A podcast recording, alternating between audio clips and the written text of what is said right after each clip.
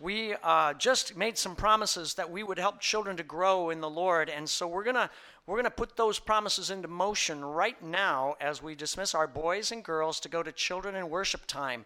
Uh, los niños pueden ir al tiempo de niños en adoración. That's for our boys and girls from three years old up to fifth grade. We also have our infant and toddler child care in the back for children under two.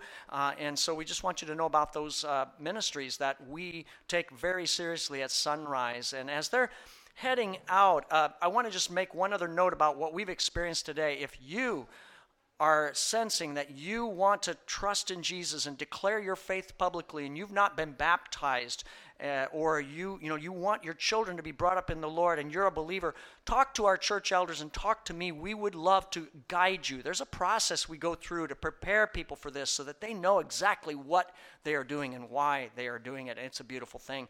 Uh, si gustan, si tienen el deseo de confesar, profesar públicamente su fe en el Señor y ser bautizado, hablen conmigo con, con uno de los ancianos. Quisiéramos guiarles y orientarles. There are a couple other things coming up here that we want you to know about. Uh, next Sunday, also, we're going to be celebrating the accomplishments of our graduates. It's Graduate Sunday. If you have not signed up a graduate in your family, I believe we have a sign up on the back there, and we're going to be praying over them and celebrating with them those huge accomplishments, whether you've got a junior high, high school, college, or tech school graduate please let us know. Queremos saber de los graduados en su familia desde el grado 8 hasta la universidad. Queremos celebrar con ellos el domingo que viene.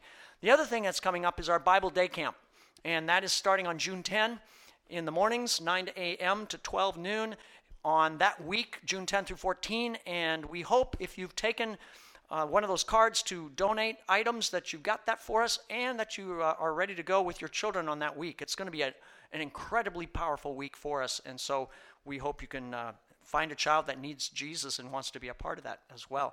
Tenemos el campamento bíblico cada día del 10 al 14 de junio so, right now, uh, we're going to be going into our message time. And if you've been here the last couple of weeks, thus far in this message series on refocusing the mission, we have been talking about something I've labeled as mission drift. Mission drift. Hemos estado hablando en esta serie de, del desvío de la misión. And we've defined mission drift as this tendency that we have, especially in our spiritual walk, this tendency that we can have to kind of lose focus and to get off track as we're following Jesus. Podemos despistarnos, desconcentrarnos en nuestro seguimiento al Señor. And so last week we said that that's important that we that we beware of mission drift because if we don't pay attention to that, mission drift can pretty soon lead to mission shipwreck, to sinking down in the skeptical secular ocean that surrounds us today. El desvío de la misión puede llevarnos al naufragio de la misión en el océano secular. And so, what do we need to do? We need to keep the main thing the main thing, we said last week. Tenemos que concentrar en lo, lo más importante. We need to preach the word. We need to share the message of Jesus and follow him. Live out that message as disciples. And we are to make other disciples. Debemos predicar la palabra y seguir a Jesús a diario. And we said there that, that God's word, even as we preach it, God's word is there, and God wants to correct our mistaken ideas and our false notions through His Word. Dios nos va a corregir las ideas falsas en su palabra. And God's going to be challenging us through His Word. He's going to be challenging our immoral thoughts and ways. Dios nos reta en la inmoralidad con su palabra. And most of all, as we preach the Word, God's going to be encouraging us and lifting us up uh, above the, the darkness and desperation of our time so that we can do that. We can go out and we can live the word, preach the word, share the word. Dios nos va a animar con su palabra también para que la prediquemos. Uh, so that's what we're called to do. And we're called to do that, it says, when it's easy and when it's not. When it's in season and out of season. Lo hacemos sea oportuno o no. So, with that in mind, this morning I want to talk with you about another dimension of mission drift. Quiero ver otra dimensión del desvío de la misión. And this dimension is not so much about a, a drifting away from God as it is a drifting away from each other. No se trata de desviarnos, alejarnos de Dios, sino unos de otros. And so, to help us do that, I want to direct us to a story that I'm guessing many of you have never heard before. It's a story I don't think I've ever preached on before, and it's from the Old Testament book of Joshua, Joshua 22. Vamos a mirar Josué 22. Um, up on the screen, there's some page numbers. If you grab a Bible from the back, that will help you to find it. But Joshua 22, it's in the fifth book, sixth book of the Bible. And I'm going to take you through some selected verses from this chapter that tell this amazing story, this classic example of this kind of mission drift that we're talking about. Voy a leer unos versículos seleccionados aquí. So, as I always do, I'm going to be going back and forth here between uh, English and Spanish. We're going to start with the first five verses. That's where we will start. Primero, versículos 1 al 5. So, let's hone into verse 1 here, Joshua 22 this is the word of God, la palabra de Dios. Then Joshua summoned the Reubenites, the Gadites, and the half tribe of Manasseh, and said to them, You have done all that Moses, the servant of the Lord, commanded, and you have obeyed me in everything I commanded. Luego Josué convocó a las tribus de Rubén y Gad y a la media tribu de Manasés y les dijo, ustedes han cumplido todas las órdenes que les dio Moisés, siervo del Señor. Además, ustedes me han obedecido en cada mandato que les he dado. Verse 3 For a long time now, to this very day, you have not deserted your brothers, but have carried out the mission the Lord your God gave you. Durante todo el tiempo que ha pasado hasta el momento, ustedes no han abandonado a sus hermanos los israelitas, más bien han cumplido todos los mandatos del Señor. Now that the Lord your God has given your brothers rest as he promised, Return to your homes in the land that Moses, the servant of the Lord, gave you on the other side of the Jordan. But be very careful to keep the commandment and the law that Moses, the servant of the Lord, gave you to love the Lord your God, to walk in all his ways, to obey his commands, to hold fast to him, and to serve him with all your heart and all your soul. Y les ha dado, y ahora que el Señor su Dios ha cumplido lo que prometió y les ha dado descanso a sus hermanos, regresen ustedes a sus hogares y a sus tierras que Moisés, siervo del Señor, les entregó al lado oriental del río Jordán. Y esfuércense por cumplir fielmente el mandamiento y la ley que les ordenó Moisés, siervo del Señor. Amen al Señor su Dios, conduzcanse de acuerdo con su voluntad, obedezcan sus mandamientos, manténganse unidos firmemente a Él y sírvanle de todo corazón y con todo su ser.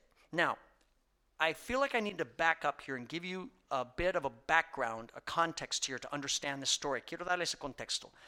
So, the Israelites, the 12 tribes of Israel, came out of Egypt from slavery. Las doce tribus salieron de Egipto.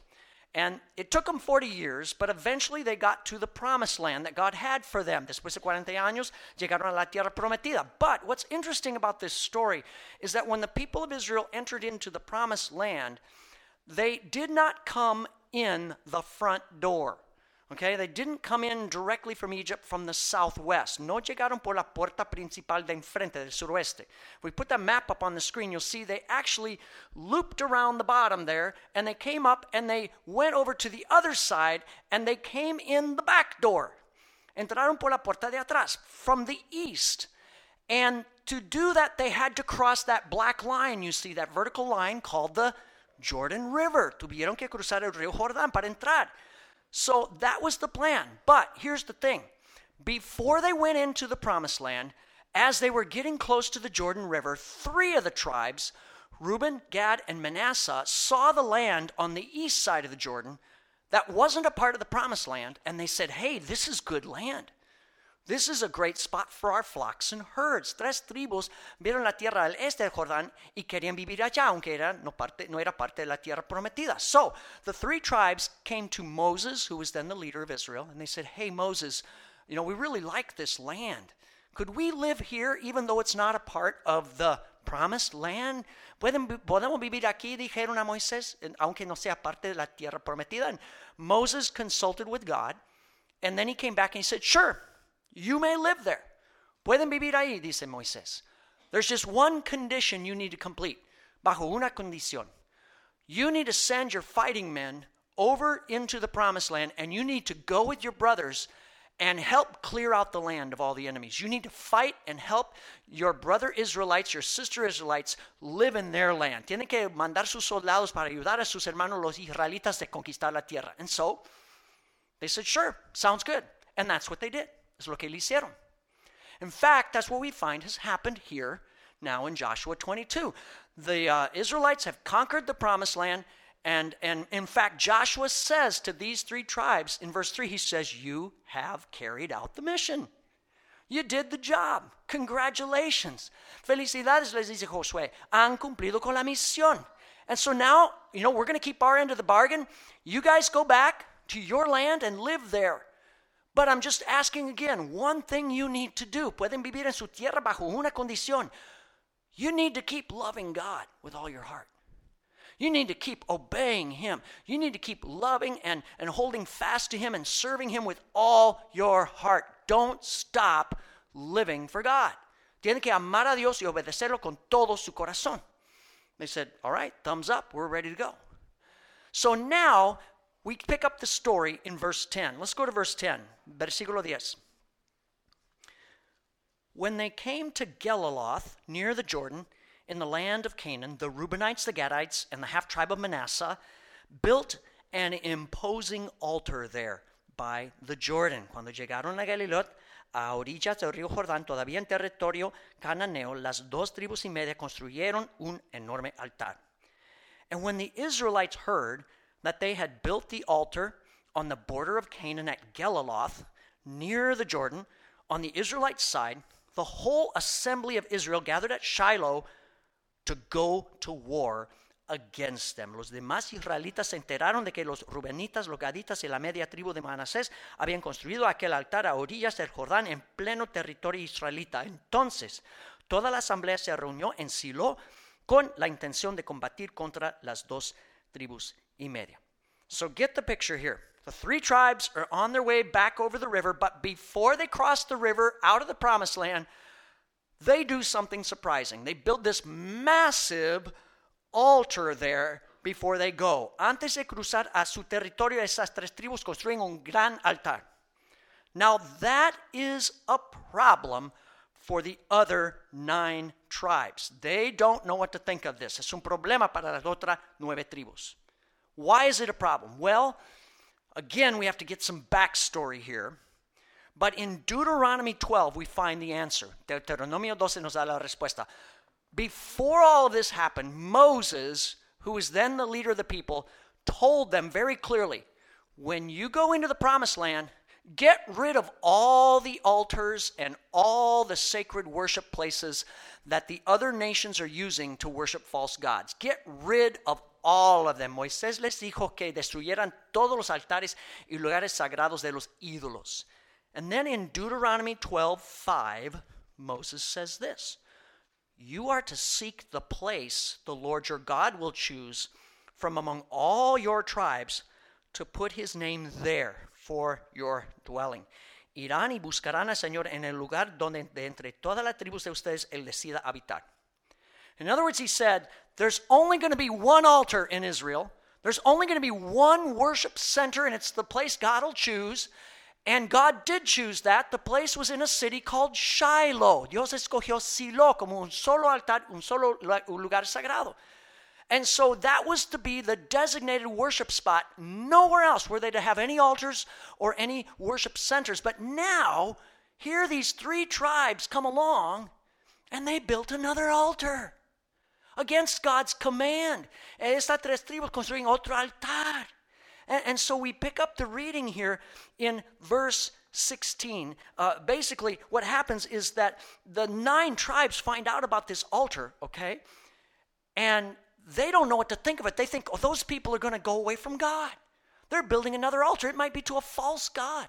Están construyendo otro altar, a lo mejor a un Dios falso. So they get together in Shiloh, which is the place where the true altar is, and they're ready to go to war.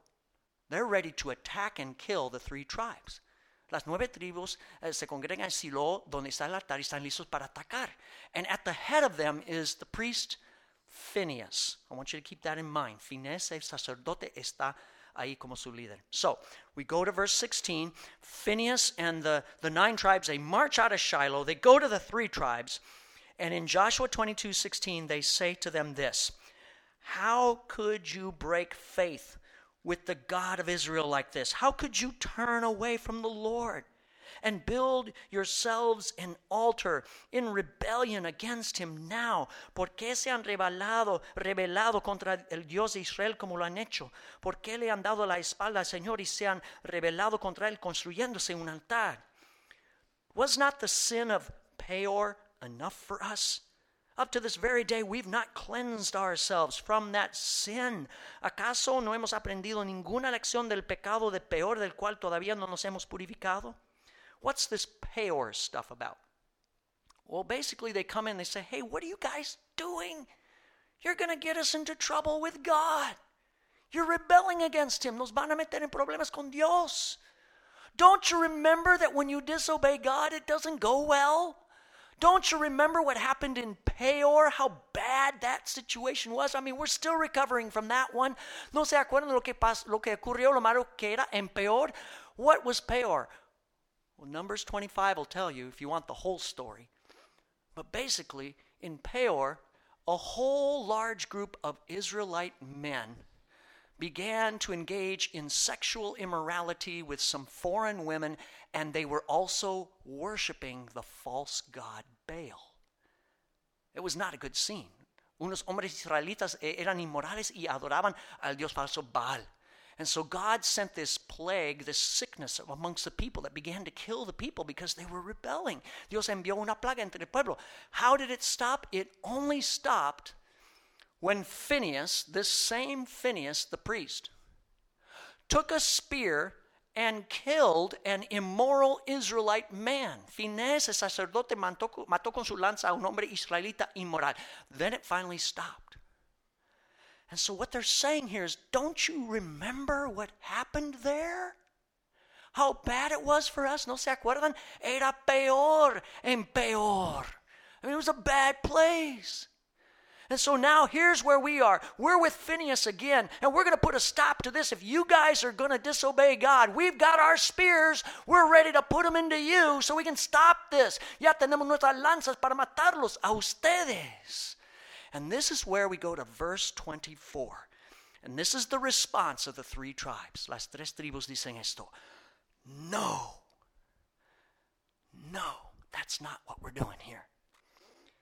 We did it. We built this altar for fear that someday your descendants might say to ours, What do you have to do with the Lord, the God of Israel? En realidad lo construimos pensando en el futuro. Tememos que algún día los descendientes de ustedes los, les digan a los nuestros, el Señor Dios de Israel no tiene nada que ver con ustedes. Verse 26. That's why we said, Let us get ready and build an altar, but not an altar for burnt offerings or sacrifices. Decidimos construir ese altar no como altar de holocaustos y sacrificios. On the contrary, this altar, it is to be a witness, a reminder between us and you and the descendants that follow that we will worship God at His sanctuary, at His place. Será como testimonio entre ustedes, nosotros y las generaciones futuras de que también nosotros podemos servir al Señor. The end of verse 27, they say, Then in the future, your descendants will not be able to say to ours, You have no share in the Lord. En el futuro los descendientes de ustedes nunca podrán decirles a los nuestros, ustedes no tienen nada que ver con el Señor. So you see, the three tribes were not trying to drift away from God. No, no se estaban alejando de Dios. The three tribes did not want to be excluded from God. They did not want to be pushed away from God. No querían ser excluidos por Dios. Why would they think that they might be excluded from God? Why were they afraid of being on the outside? ¿Por qué tenían miedo esto? Because of that thing called the Jordan River, la barrera del Jordán. One Bible scholar says it best.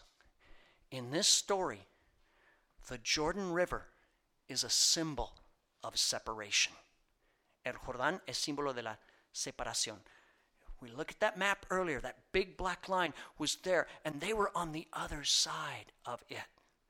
Whenever you have a barrier between people, what do barriers do? What do boundaries do? They divide. Las barreras dividen a las personas. And the fear of the three tribes on the east of the Jordan is that the nine tribes on the west of the Jordan would look over and say, Hey, you guys over there on the other side of the line, we have nothing to do with you, and you have nothing to do with us, and you have nothing to do with God. You don't believe in God. You're not true believers. Tenían miedo de que las nueve tribus les dijeran, ustedes no son de Dios, no son creyentes. ¿De verdad? See, that's the way it is when there are barriers. Barriers cause us to look at people on the other side as different from us. Las barreras dividen. And when there are barriers and boundaries and lines that get set up in the midst of the people of God, it can even cause us to look across those barriers and to question whether the people on the other side have true faith. Las barreras nos llevan hasta cuestionar la fe de otras personas, de otros creyentes allá. What are the barriers? What are the boundary lines that sometimes get drawn in, in the, the, the camp of Christianity? ¿Cuáles son las barreras en el campamento cristiano? What are they? Church background. Denominations, we call them. Denominaciones. You're Baptist, I'm not. You're Reformed, I'm not. We're different. Uh, racial, ethnic background, that can become a barrier. La raza, la etnicidad puede ser una barrera. You don't look like me. Your culture's different than mine. Language can become a barrier, el lenguaje. Uh, I'm not just talking about English and Spanish, but, but the words we use within the faith that often are words that talk about the same thing, but they're different words. Las palabras que usamos. Some refer to baptism as a sacrament, others refer to baptism as an ordinance. But it's the same thing. Algunos dicen comunión, otros la Santa Cena. Uh, some people talk and they use debts and debtors in the Lord's Prayer, and others pray the Lord's Prayer with trespasses and those who trespass against us. It's a dividing line. And then there are all kinds of perspectives out there about how and when and where Jesus is coming back and what he's going to do and what that looks like. And everybody's got a different perspective. And they look at the person on the other side. No, you're wrong. No, you're wrong. I'm right. Hay perspectivas sobre la segunda venida de Jesús. And then there's this whole thing we just did this morning. Baptism itself, the practice of baptism, la práctica del bautismo. Some people sprinkle, some people pour, some people dunk. Guess what? We did all three this morning. Kind of interesting, right? Algunos rocían agua, otros derraman, otros sumergen.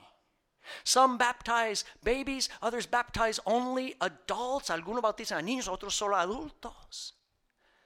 But we got to understand what we're talking about. We're talking about lines and boundaries in the middle of the camp, and it's not so much a thing of mission drift as it is a drifting apart from one another. No es desvío de la misión, sino desvío unos de otros. And if we're not careful as we as we look across those lines, as we drift apart, it can be very easy to look over there and mistake our brother or sister in Christ for the enemy. Podemos erróneamente pensar que nuestro hermano es un enemigo. And when we start doing that, when we think that's an enemy over there, what are we going to do? We're going to go to war. Like the nine tribes. We're going to lob our shells and bombard that other person. Say, You're wrong. Vamos a bombardearnos unos a otros. But this story has a powerful message, I believe, for us today. And that message would be simply remember your mission partners. Remember who they are. Recuerden a sus compañeros de misión. Look with me at verse 30. We go a little further down in the story, versículo 30. When Phineas the priest and the leaders of the community, the heads of the clans of the Israelites, heard what Reuben, Gad, and Manasseh had to say, they were pleased. Cuando escucharon lo que los Rubenitas, los Gaditas y la media tribu de Manasés tenían que decir, Finés y el sacerdote y los jefes de clanes de la comunidad quedaron satisfechos. Oh, you just want to be part of us and worship God with us? Cool. No problem there. Now look at verse 34. 34. And the Reubenites and the Gadites gave the altar this name a witness, a reminder between us that the Lord is God. Los Rubenitas, los Gaditas le dieron al altar este nombre de testimonio porque dijeron, entre nosotros servirá de testimonio de que el Señor es Dios.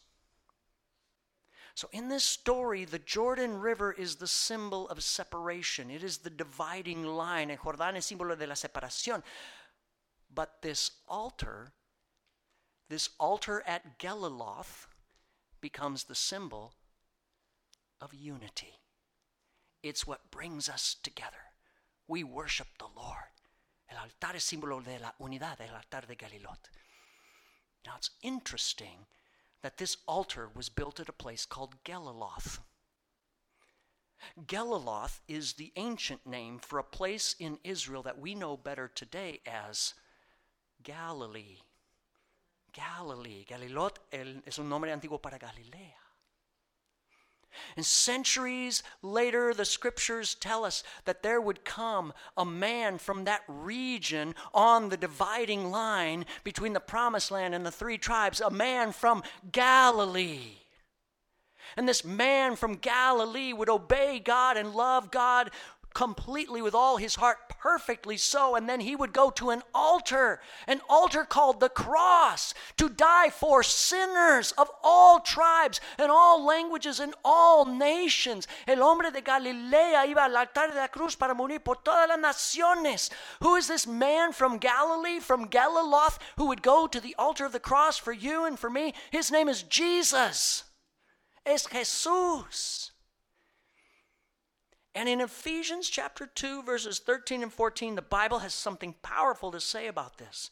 Ephesians 2, 3, it says, Now, in Christ Jesus, the man from Galilee, you who were once far away have been brought near through the blood of Christ. En Cristo Jesús, a ustedes que antes estaban lejos, Dios los ha acercado mediante la sangre de Cristo. For he himself is our peace, who has made the two one Jew and Gentile, one, and has destroyed the barrier, the dividing wall of hostility. Cristo es nuestra paz de los dos pueblos, judíos y gentiles, ha hecho uno solo, derribando mediante su sacrificio el muro de enemistad que nos separaba. Jesus brings people on different sides of the line together. So, what is the marker of our unity? As Christians? What's the unifying factor? ¿Qué nos une como cristianos? What unites us? It's not that we all come from the same denomination.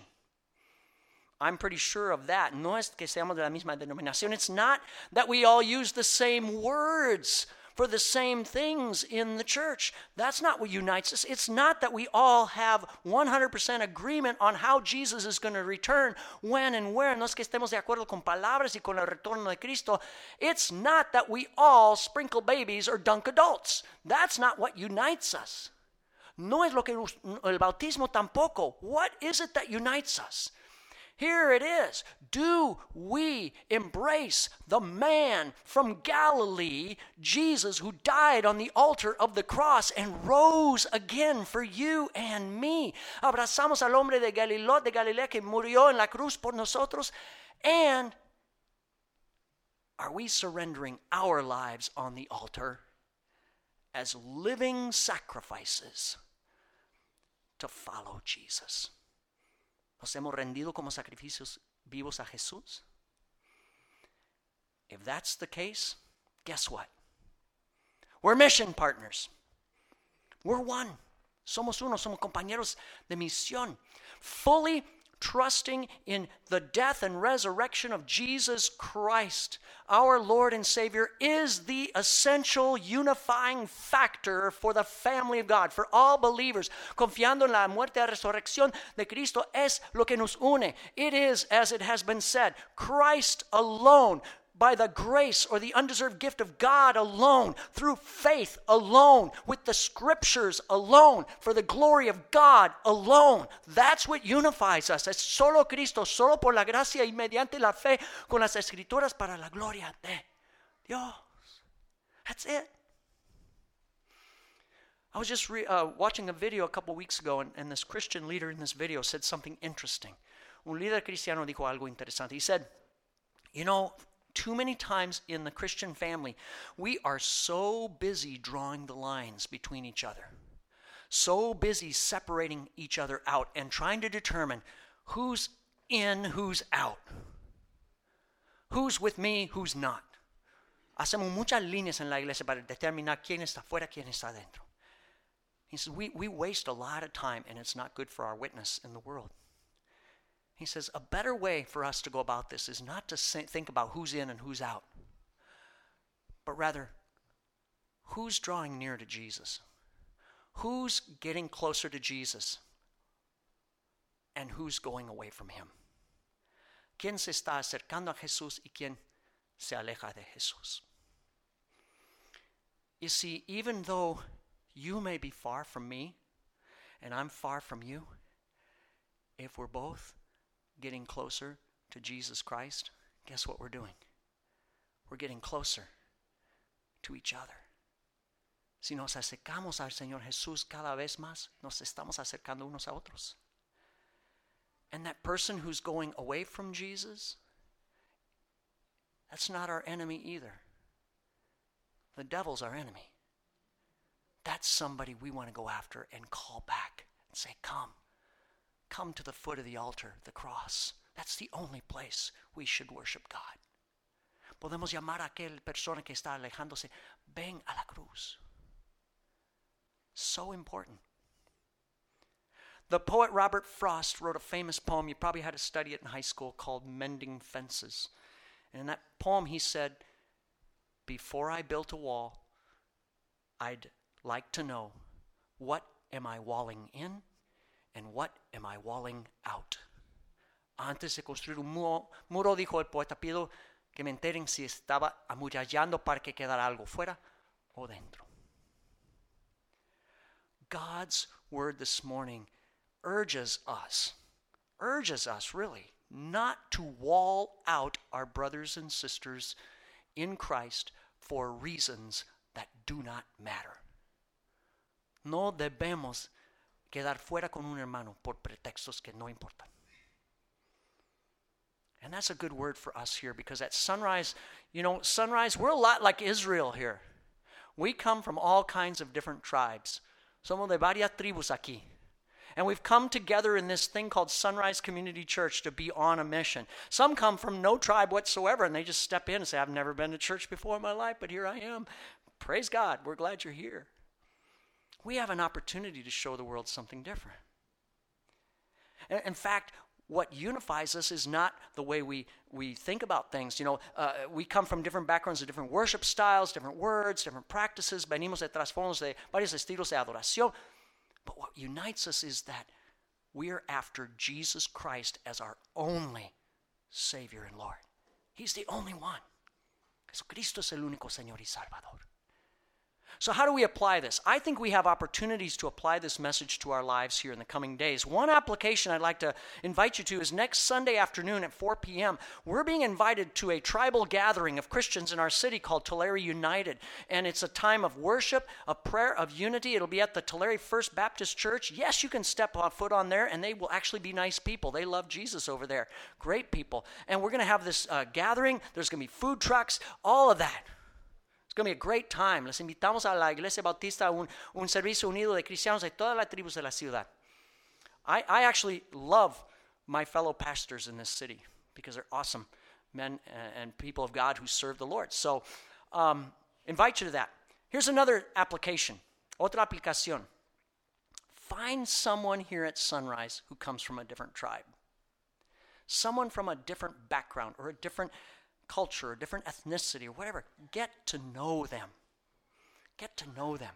Que conozcan a alguien de otra tribu de esta iglesia. It is a powerful thing. It's been a blessing for me over the years. And then finally, third application I'd like to suggest is that we pray for our Christian brothers and sisters throughout the world of other tribes who are suffering right now for their faith. We have Christians in India, China, North Korea, Iraq, Syria. They are suffering for their faith. Very much. Hay cristianos en la India, China, en otros países, Corea del Norte, que están sufriendo por su fe. And in fact, we need to pray for Christians right here. I want to show you a video as we wrap up uh, the story of a woman named Artis. Artis is a veteran, uh, and she is also from another tribe. She is a Jewish Christian. She's a Jew and she's a Christian. And there is such a thing, and it's a beautiful thing. Ella es judía y cristiana. She's uh, going to tell her story of how she's being persecuted right here in California. And we want to pray for Artis. So take a look at this video, and then we're going to pray together. Vamos a orar después de ver la historia.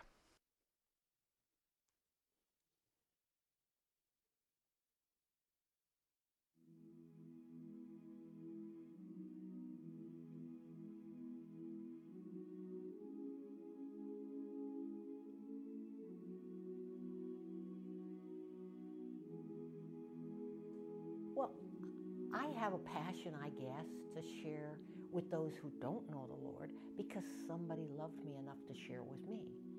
And where would I be if they hadn't been willing to put up with my prickliness?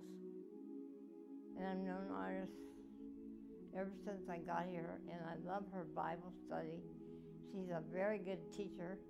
She teaches the Word of, of God I was just wandering around on a Saturday afternoon looking for something to do, and I heard some people talking, and I went over to the lounge, and they were having a Bible study. It was like connecting all the dots. Artis would tell us a story and then find it in the Bible, and it seemed to make such common sense. She'd take a a topic and we discuss the topic at, at its various levels and try to make sense of that topic. He was arguing with Artis and uh, more with Artis than me about accepting the Lord, and he was a skeptic and I don't know just what all. But then one day he had an accident downstairs and he, he fell down and uh, I don't know, it broke his hip or something. He, uh, she was talking about uh, you know, get off the fence. Well, he said, I jumped the fence. And he did. He jumped the fence and asked the Lord in his life. And we would, we'd been working with him. I would have gave up. Artis is more persistent. I have to hand it to her.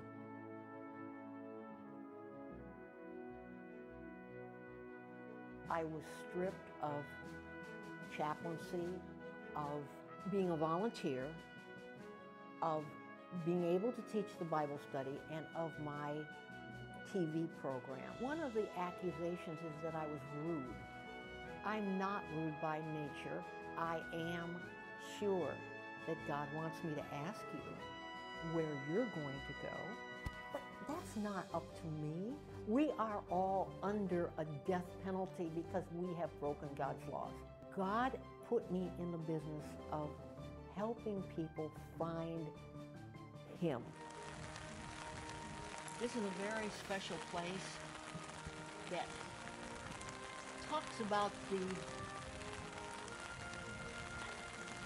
the cost of freedom. It's not free. We have to continuously understand that if we want to be free, if we want to exercise our God-given rights and our constitutional rights, it's going to cost us. And that's probably why I fight. Because as a Jew, I knew that Yeshua, Jesus, was not a subject, and it was going to cost me everything. Maybe not my life, but everything that I counted important in my life. Uh, Artis Bro is one of the most uh, vivacious um, great grandmas that you're ever likely to meet. Uh, she's, she's full of life. She's a light uh, in a dark place, and in a place where that vivacity, that spirit is so desperately needed. And sadly, the Veterans Home is pursuing her uh, precisely because of that reason, because she's the type of person who has strong beliefs and isn't afraid to say them. She's the kind of person who will stand up for herself and stand up for other people as well. Artis is a woman who just loves the Lord and she wants us to share her faith, the hope that's within her. These veterans at this home, they, they sacrificed uh, so this Bible study could happen. All veterans deserve to be protected, uh, to not have to relinquish their constitutional rights that they work so hard and sacrifice so much to defend. That's why we, we, can't, we can't let this go by. Uh, we all need to stand up. We all need to, to say, enough is enough, and it's okay uh, to share her faith, to share the good news at that home.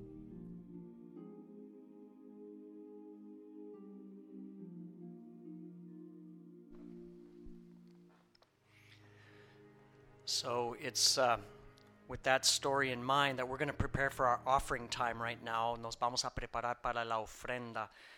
And uh, I want to invite you to pray with me. We're going to pray for Artis, but we're going to pray that we might be more um, willing to sacrifice ourselves for Jesus who sacrificed for us. Vamos a orar al Señor. Heavenly Father, this weekend we remember those who gave the ultimate sacrifice uh, for our country. Some of those people died in lands far from here.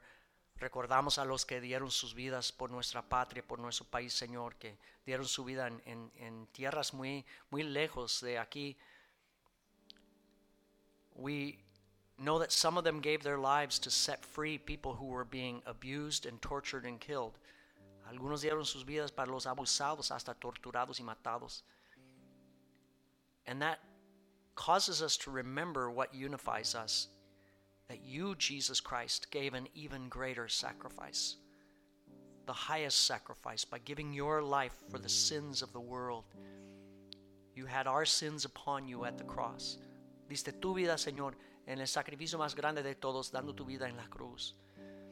We want to pray for our Christian brothers and sisters of other tribes.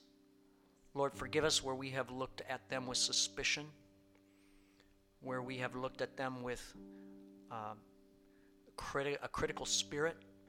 Perdónanos donde hemos criticado y, y, hemos tenido sospechas de nuestros hermanos en Cristo. We want to pray for Artis.